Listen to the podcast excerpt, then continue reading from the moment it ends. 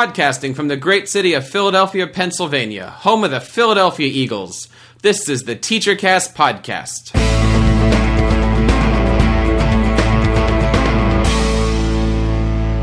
Hello, everyone. This is Jeff Bradbury, and welcome to another edition of the TeacherCast podcast from TeacherCast.net.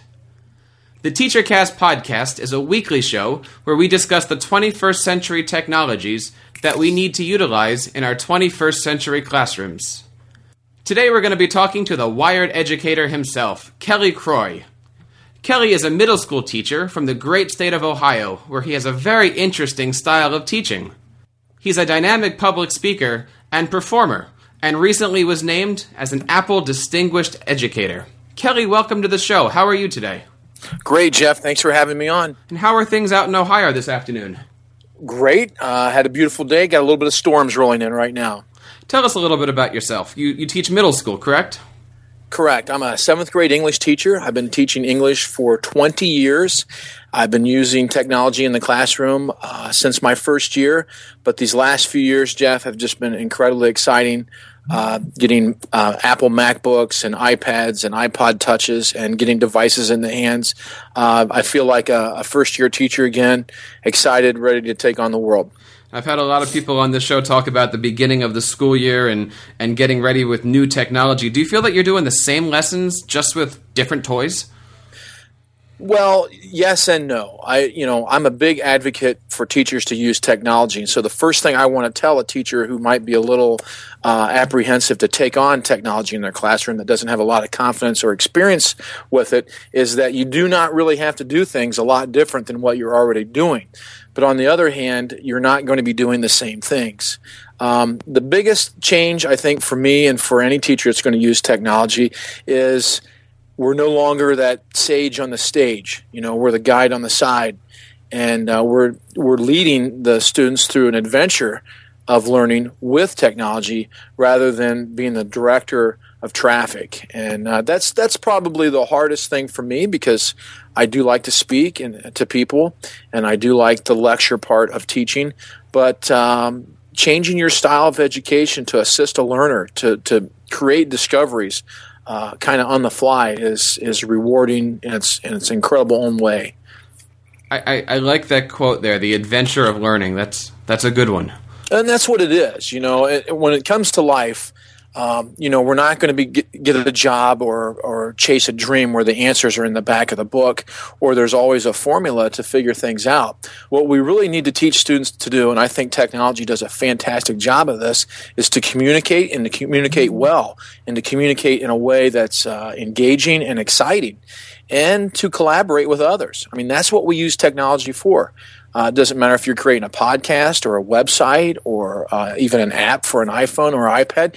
You are creating, you're communicating, and you have to. The whole nature of technology is to collaborate with others. That's why we get on Skype or Facebook or Twitter, and and those are the two biggest components in the classroom that I think are going to take students uh, to be successful and most importantly to, to achieve the dreams that, that, that they really want to make. And technology is just uh, wow just what a great vehicle to do that. Um, just exciting times. And we've always had technology but uh, we've never had it as exciting as it is today and as available. And i think those are just two of the biggest keys you know, you said you've been teaching 20 years, and our show really caters to that teacher that says, you know, I just got this iPad. I, I don't know what to do with it. I've even had, you know, good conversations with people who bought that iPad and then kind of left it on the side, and it was a glorified paperweight for a few weeks before using it.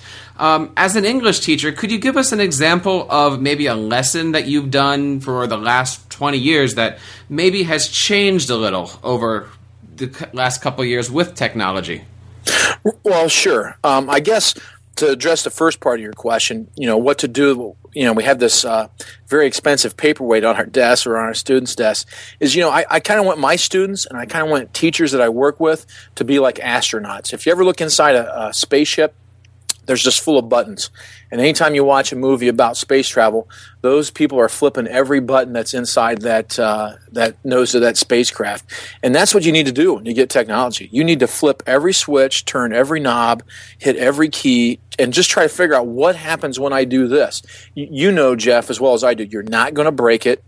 Um, and you're going to learn. You're going to discover, and don't be afraid to ask the students because they they know so much, and that's part of learning. They share with you, you share with them. Um, for me, you know, the I love literature, and I, that's probably my favorite part of being an English teacher. And I also love writing, and you know, now with blogging, and you know, it used to be when a student wrote a paper it at best saw me. It was shared in some way with my small class. Uh, it might be shared with a relative, a family member, and then eventually, if it got a great grade, it would get displayed on the refrigerator, which we know was the central communication hub of every home. But you know, now with technology and all the social networking, we really have an opportunity to take a student's work and create it in an even more exciting way. You know, they can still write, but they can add video and, and art and all their other interests. You know, students might be interested in music, and they can fit this in to a, a really creative uh, writing assignment that gives them a chance to show their personality, to, to put their signature on it. And then the real key is not to just deliver it to the teacher, that they have a real audience, a real audience that can give them feedback, and it can be big. I mean, you know, we see all the time YouTube videos that they say go viral, and they're seen, seen all the way around the world. And, you know, my goal, I hope to go another 20 years of teaching. I want some of my students' work to go viral. I want some of my students' writing or creative projects to go viral. I want some guy in, in South Korea to, to give my students the ultimate grade on a project and say, that's cool.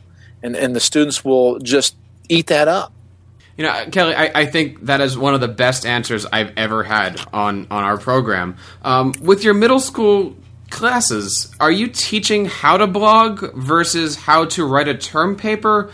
Should we be teaching both mediums? Absolutely. You know, uh, I've always been an advocate for never silencing a student. So when if a student students speak within different social groups, and so you know when they're with their friends, they're going to speak in their slang and have their uh, you know text messaging uh, lingo, and you know they're going to have the words that they have with their friends. I don't want to say, no, that's not communication. I want to tell them that's communication. That's fantastic communication within that small social group. As an English teacher, I want to empower them to give them to the ability to speak in numerous social groups. So there is a social language of the work world, the professional world, uh, of factories. Uh, you know, I know Jeff that you're very much into music. And and you have your own lingo there and there's a certain proper way to speak. And as my job is to find out what the students interests are and where they want to go and try to lead them to discover how they can empower themselves to learn that language no matter what it is. You know if they want to be a you know I don't I don't discard any dream. If they want to be an, an, athlete, I want to empower them to speak within that community of athletes, and that's what teaching is. Um, I think too long we, we've we've painted a narrow road of what success really is, and with technology and and I hate to say it with pulp uh, uh, media like uh, what's the television show where the it was a musical um, high school high school musical Glee. What, yeah, and, and Glee two great examples of demonstrating that students are have mul- multiple talents. And you know, when I was a young man, um, I I was very much interested in art, but art was something that was kind of uh, quieted by my parents and teachers. It just wasn't viewed as something that anybody could ever be successful with. And so I was, you know, put on different roads and different tracks. And nowadays, I think with shows like that and teachers like you and hopefully teachers like me, um, kids can understand that, you know, okay, I can be really good at math and I can be a musician and I can be an athlete. And all, all three of these components can go together and not only go together, they can work in harmony. And, and that's the beauty of the educational environment that, that we live in today, you know, I believe. I, I was reading through some of my Twitter feeds today, and it came across this this blog post about should we be encouraging our kids or helping our kids to create their own brands? You know, we well, always foster the kid going out and being the football star or the track star, but you know, even at middle school, we can teach them how to foster their own identity. How do you, how do you feel about stuff like that? Well, I'll, I'll be right up front with it. Um, whether we get involved in it or not, um, they are creating a brand. Um, students do create brands, and they always have.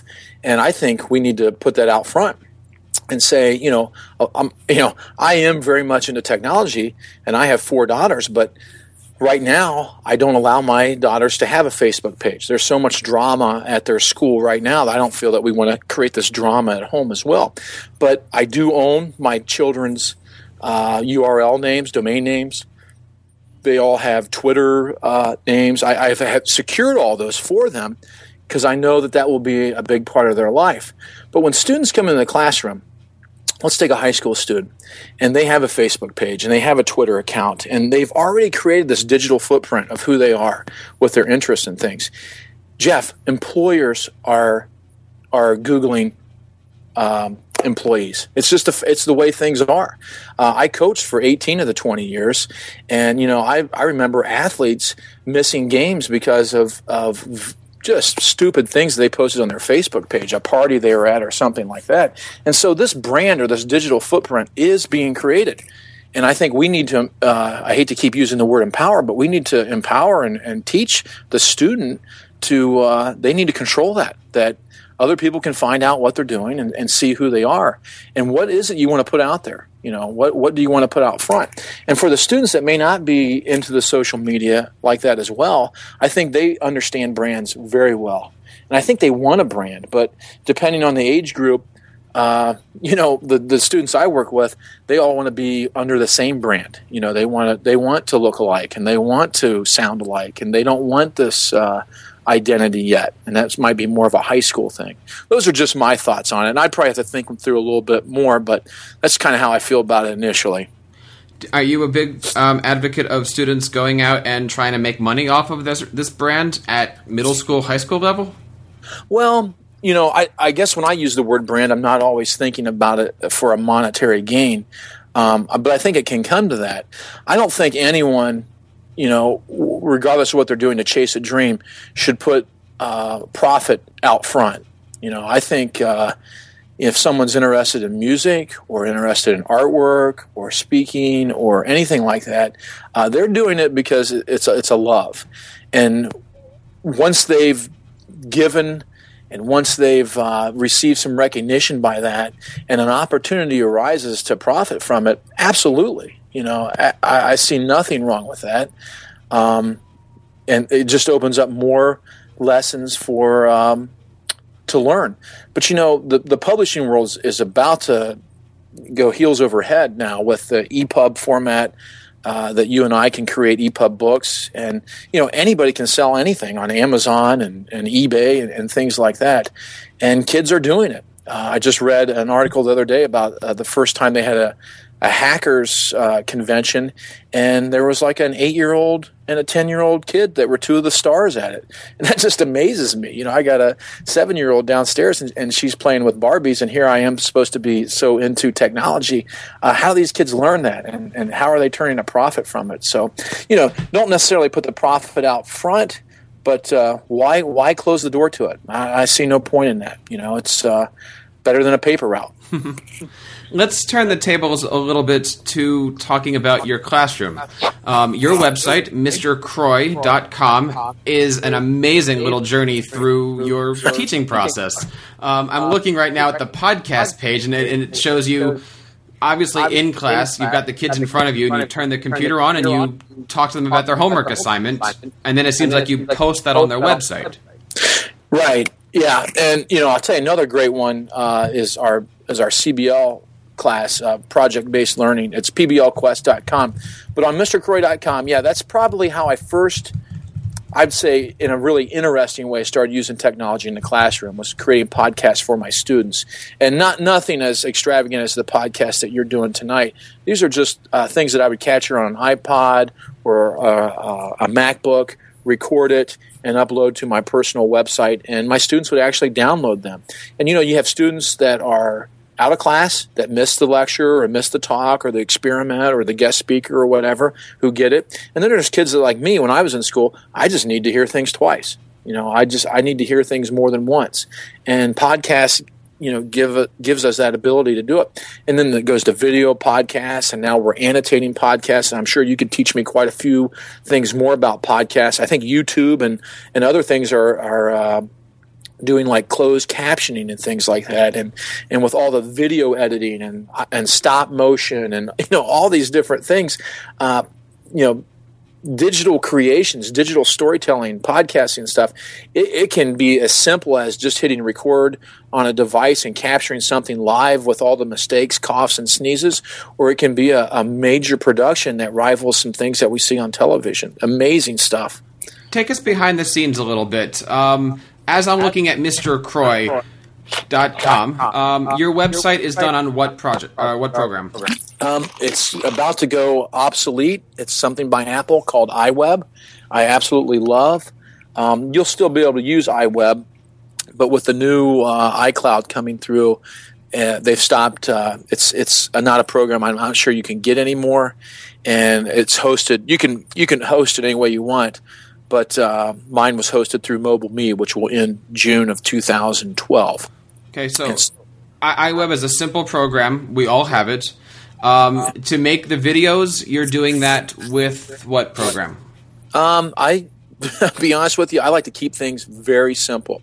Um, I most of the time when I'm capturing something in class, you know, earlier in the program, I said I, I first thing I tell teachers is you don't have to do things differently. And the nice thing about i iPods and MacBooks is when you pull up like. Uh, photo booth or, or iMovie or something like that, it gives you very few choices. You just hit a button called record, and I start talking just like I would normally to my class, and I capture it.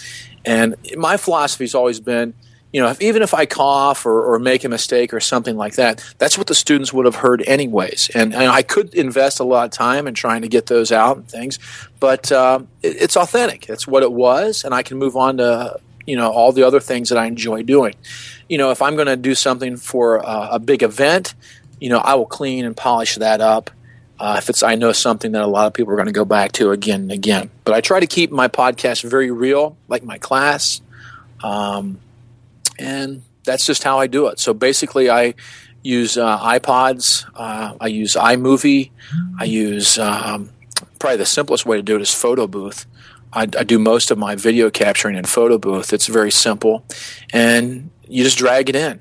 Um, I use iMovie a lot to to edit things up, um, and GarageBand, great way to cap- capture just audio. Have and you tried those programs on your iPad yet? Yes. How do they yeah. work?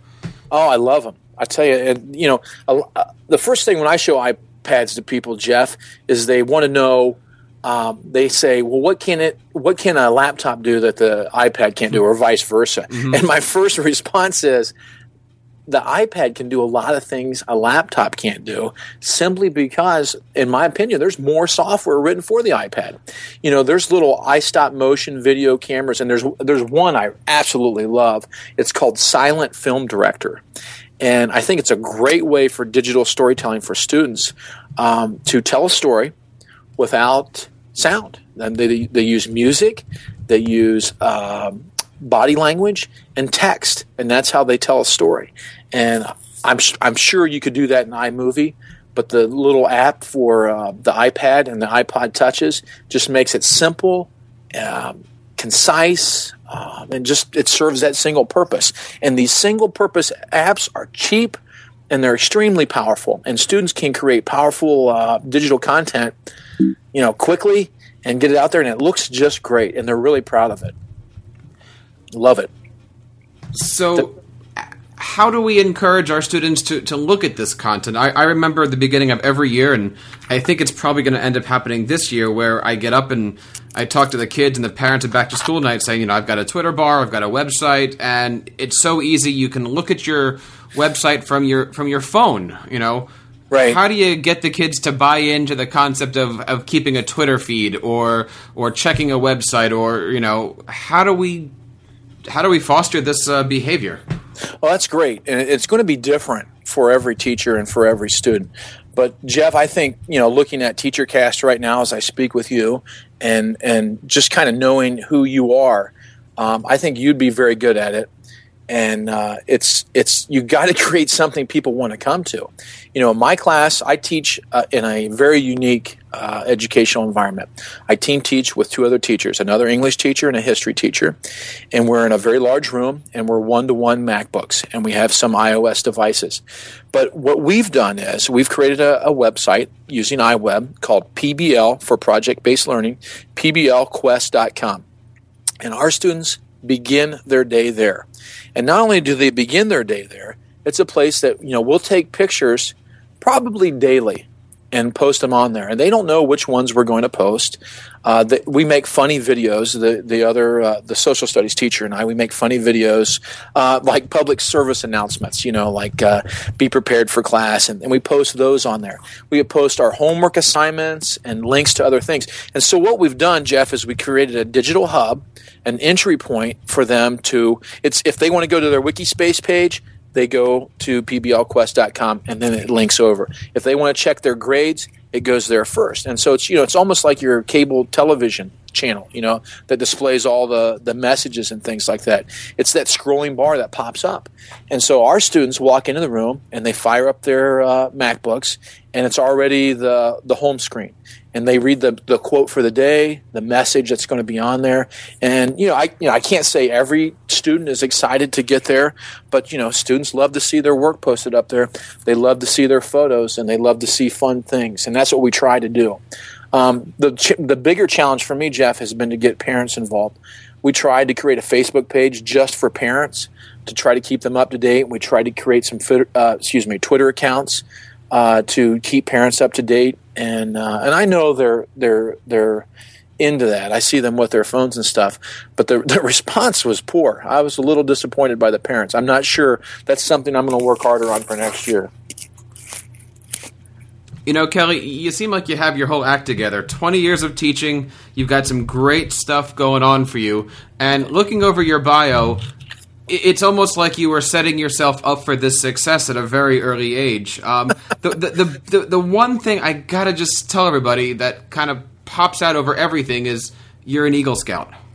Yeah, I'm very proud of that. Thank you, Jeff. How did that happen? Because that, that doesn't happen overnight. I, I can tell you that one for sure. Right. Well, I'm very proud of being an Eagle Scout, and I uh, I consider it the secret to my success, to be quite honest with you. You know, scouting is a very important program for young men um, for a lot of reasons. One, uh, they, they, talk about leadership every every page in the book, every meeting you go to. Leadership's put out there and it's put on a pedestal, and it's it's important.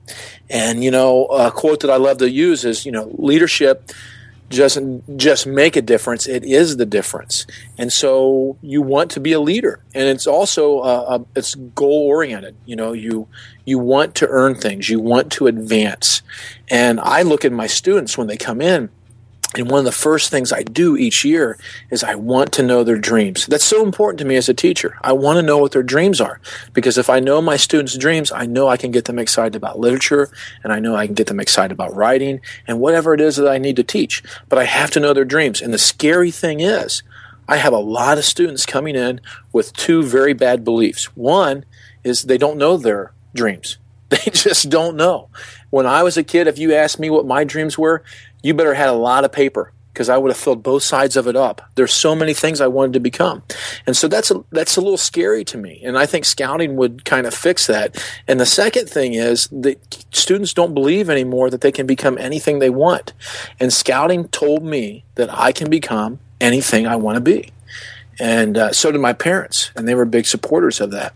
Uh, you know, I could go on and on for a very long time. Scouting placed me uh, with mentors, um, some some very interesting men in our community who donated their time that were very successful, and in and out of scouting, they looked after me. They created opportunities for me, and the, the rank of Eagle has opened so many doors for me, uh, including my job. You know, I've been teaching in the in the same school for 20 years, and I have to tell you, um, I was hired by a Marine that served in Vietnam, and he told me straight up. One of the most interesting things on my resume was the fact that I was an Eagle Scout. Uh, I could go on and on about scouting, it's disappointing to me to see that it's not uh, as important in, to, in some communities as it was in mine, uh, that it's not supported by in homes and schools. But uh, clearly, one of the greatest things that ever happened in my life. So I appreciate you pointing that out. Um, I like to do anything I can to encourage young men to become uh, scouts and, and to pursue the rank of Eagle. And uh, it's just a great, great program. I, I couldn't echo that one more. I, I got to tell you, I'm a third generation Eagle Scout. My dad's an Eagle, my uncle's an Eagle, my grandfather's an Eagle. My great grandfather would have been an Eagle Scout had they had the Eagle program. But, uh, my, my, dad, my dad's a third. I think he's either a third or a second generation Silver Beaver winner. And wow. uh, yeah, scouting goes really back. I got my Eagle Scout at 14, and wow, what and, a uh, legacy!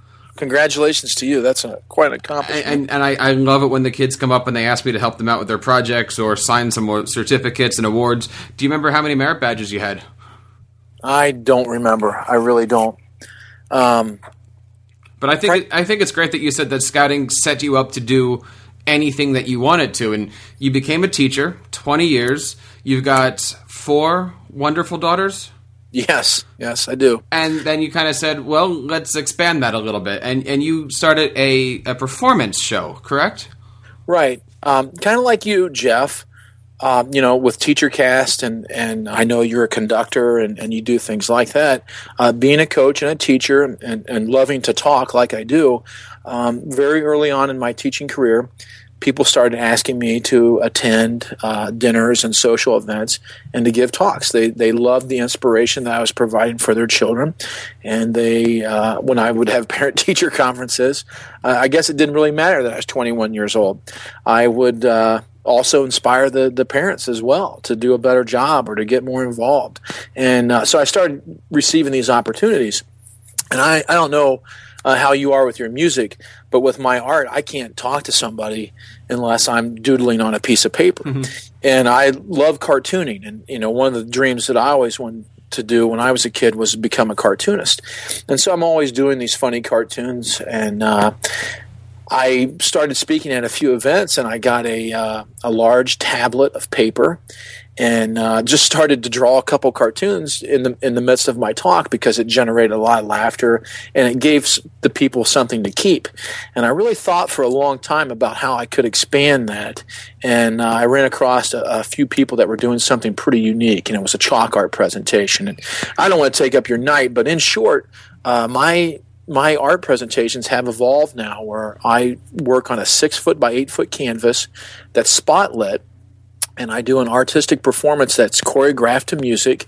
And then the real uh, fun at the end is I bring the landscapes to life with computer animation, and it's it's pretty amazing because uh, the art that I draw on the the screen itself becomes animated with birds and people and boats and airplanes and things like that, and everything matches up just perfectly. And people always want to know, well, how did you get that guy to walk on that spot at the exact time? And I tell them, of course, it's just magic.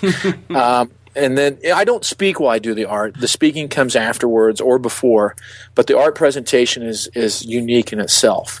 And I just really like the fact that I'm not a musician, but I really love music and I really love movie soundtracks, and I use a lot of movie soundtracks in my presentations. And I'm just so happy that uh, one that people ask me to come and do this, but two that I get to combine everything that I love: teaching, artwork, music, public speaking, all rolled up into one, and computer animation and computer stuff all rolled up into one, and uh, bring joy to people.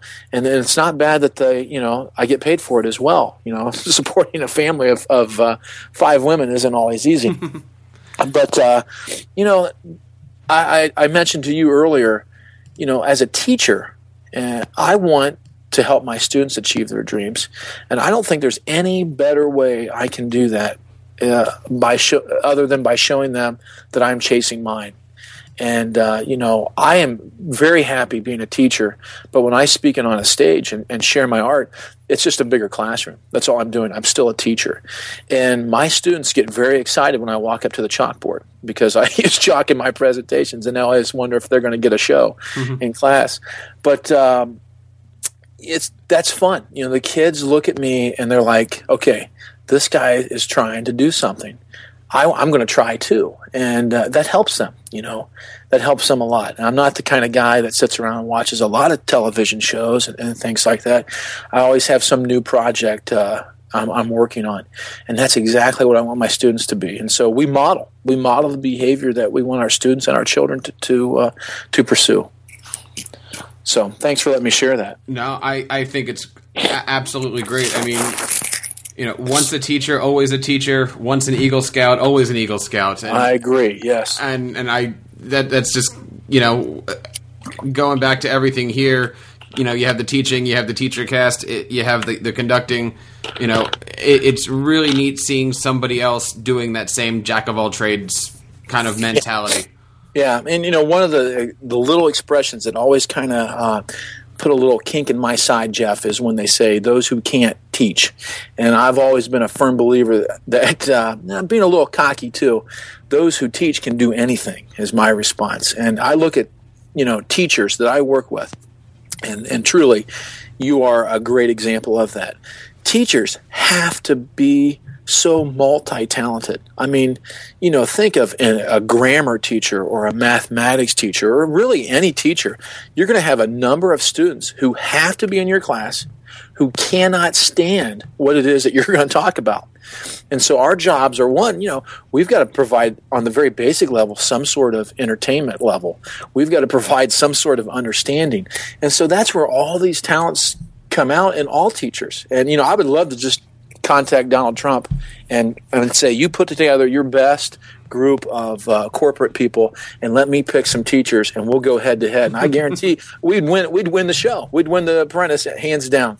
Teachers have to be able to do these things. And, and, and the, the first, the best ones will say they can't do any of it and they really do it all. They are just multi-talented people. They're, they're performers and, and, uh, and, uh, humorists and comedians and artists and musicians and and everything. It's, it's, amazing. I love teachers. Always have. Knew I was going to be a teacher from a very young age. I, I, I think it's interesting that, that there's that philosophy of if you if, you know those who can't teach because in the music field we have the same thing, which is if you those who can't conduct. and so I well, always feel like no matter no matter which which profession I'm I'm leaning towards at the time, the, the stigma is always well he can't do it. That's funny. Well, I don't know much about music and conducting, but I would just imagine a conductor has to know every instrument extremely well. Am I right there? Yeah, have to know a lot about a lot of things actually. Yeah. yeah. Yeah, so that's yeah, that's crazy. But you know, in, in education, and I suppose the same is true of music. You know, a lot of people feel that they're an expert because they went to school at one time in their life, and a lot of people probably feel they know a lot about music because they own a lot of CDs, and, and there's so much more involved. And and um, I always I, say that I, I learned the most about teaching in my years four, five, six, and seven because the first couple of years of you just you you're not there yet. You're just trying to figure out how to get around the building and how to how to make a lesson plan. And I, am you know, we're just not at that point, at least in my career, where I'm opening my eyes and saying, "Oh, you know, you right. can do all these things." Um, talk. Let's talk a little bit about what it takes or what it means to you to be an Apple Distinguished Educator. Tell tell us about that. Well, that's great. Uh, the Apple Distinguished Educator was a surprise to me this past year. Um, I don't hide it. I'm a big fan of Apple products because I think they they make the most innovative uh, software and devices um, around. I just I think they're great. I think they're a perfect match for education. And this year, I was recognized by Apple as an Apple Distinguished Educator, and I wasn't exactly sure of what all that meant. I knew it was an honor.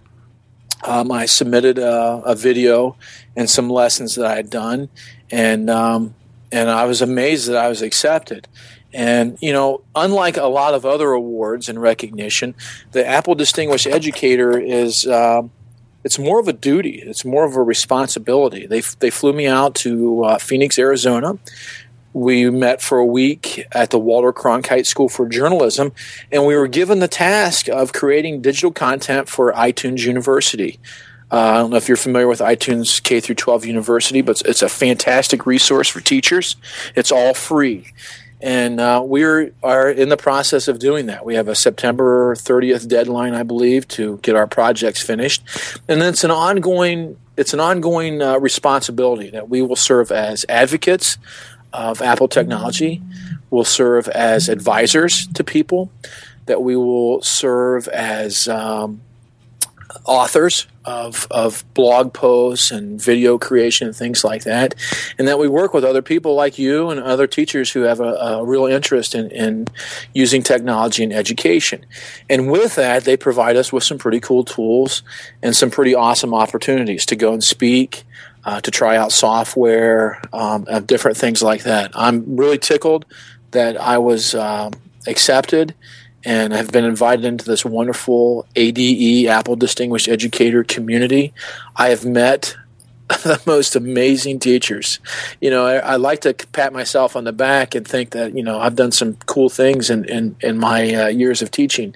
But uh, the people I've met that are ADEs, wow, they just set the the bar very high for me, and and and so I it's it's a great because. Um, you know, around here, I am you know one of the guys really into technology. And when i'm around these other ADEs well i'm just another dog in the mm-hmm. pack. And so I, I, like that. I like that challenge of okay you know i've now i've got to work really hard because i've been recognized for this. And and so that's what i really think it is. It's not like a trophy that you put on the shelf and you look at. It's uh, they they have expectations for it. And um, i'm really excited. Uh, the next opportunity for an american to become an ADE will be 2013. There's only been about 315 uh, teachers, maybe 400 from the United States that have ever been accepted out of 1,500 total in the world. And it's, it's a kind of an elite community. And uh, I think uh, a guy like you and other teachers that are interested in, in technology and Apple products should apply. You know, uh, get your lessons, get your videos, uh, find out what an ADE is, and, and go for it. Not just to receive the recognition, but to contribute in a bigger way. There is a revolution going on in education, and it's being led in a big part by technology. And I want to be part of that revolution. Well put, Kelly. Thanks. Kelly, we want to say thank you for coming on the show today. Uh, this has been an amazing experience and a great, great time here. Well, I think you are just uh, uh, an awesome guy. Um, I wish I, and maybe I will, uh, turn the tables on you and interview you for uh, Wired Educator. I've never done a um, a podcast like this. Maybe we can do a written format or something. But you know, uh, it's I feel like I'm talking to a, a younger me. You know, you have so so many interests. I can tell that you are so genuine and authentic, and uh, that you really want to make a difference in not just your students, but in other teachers. And that's really a teacher. That's really a teacher. Uh, I applaud you for creating TeacherCast and uh, putting yourself out there with uh, your conducting and everything else. That's what we need. You know, that's what we need. A lot of people shy away from from things like that. Um, I say no. We've got to get it out there. Life is short. We're dead a very long time, uh, but we're made for we're made for more, and uh, we need to we need to use everything that we've given, every talent, and uh, so I thank you very much for having me on tonight, and I, I, am sure our paths will cross again and again. So thank you very much. Absolutely, and if you're ever in Philadelphia, stop on by. All right, sounds great. Thank you, Jeff. We always end the show by asking our guests to give a little shout out for themselves and tell us how to find you. So, where can we find you, Kelly? Well, pretty easy. We talked about branding earlier. About everything I do is, is Kelly Croy. Uh, if you want to see my speaking and my art presentations, you can go to kellycroy.com. Uh, I have a WordPress blog, Kelly Croy. You can find me on Twitter, Kelly Croy. Uh, my Facebook page is Kelly Croy, but my art presentation is Facebook and uh, forward slash chalk art. Uh, just Google me, you'll find me. Uh, you've mentioned and listed my websites there, but uh, what I'd really like is rather than just people clicking and, and taking a look, you know, I love to respond to people. Send me uh, send me some words on Twitter or one of my blogs or an email, and I'll respond to it. I'm I'm a pretty real guy, so uh, if you got a tech question, if you think I might be the person that can answer it, I really will. So uh, I look forward to people reaching out and asking me some questions. Thanks for listening to the TeacherCast podcast. If you like what you just heard, we hope you'll pass along our web address, teachercast.net, to your friends and colleagues. We can be found on Twitter at the screen name TeacherCast. Be sure to check out our iTunes channel for TeacherCast podcasts and app reviews that are beneficial to you, the 21st century educator. If you like what you hear, please write us a great review and give us a five star rating on iTunes.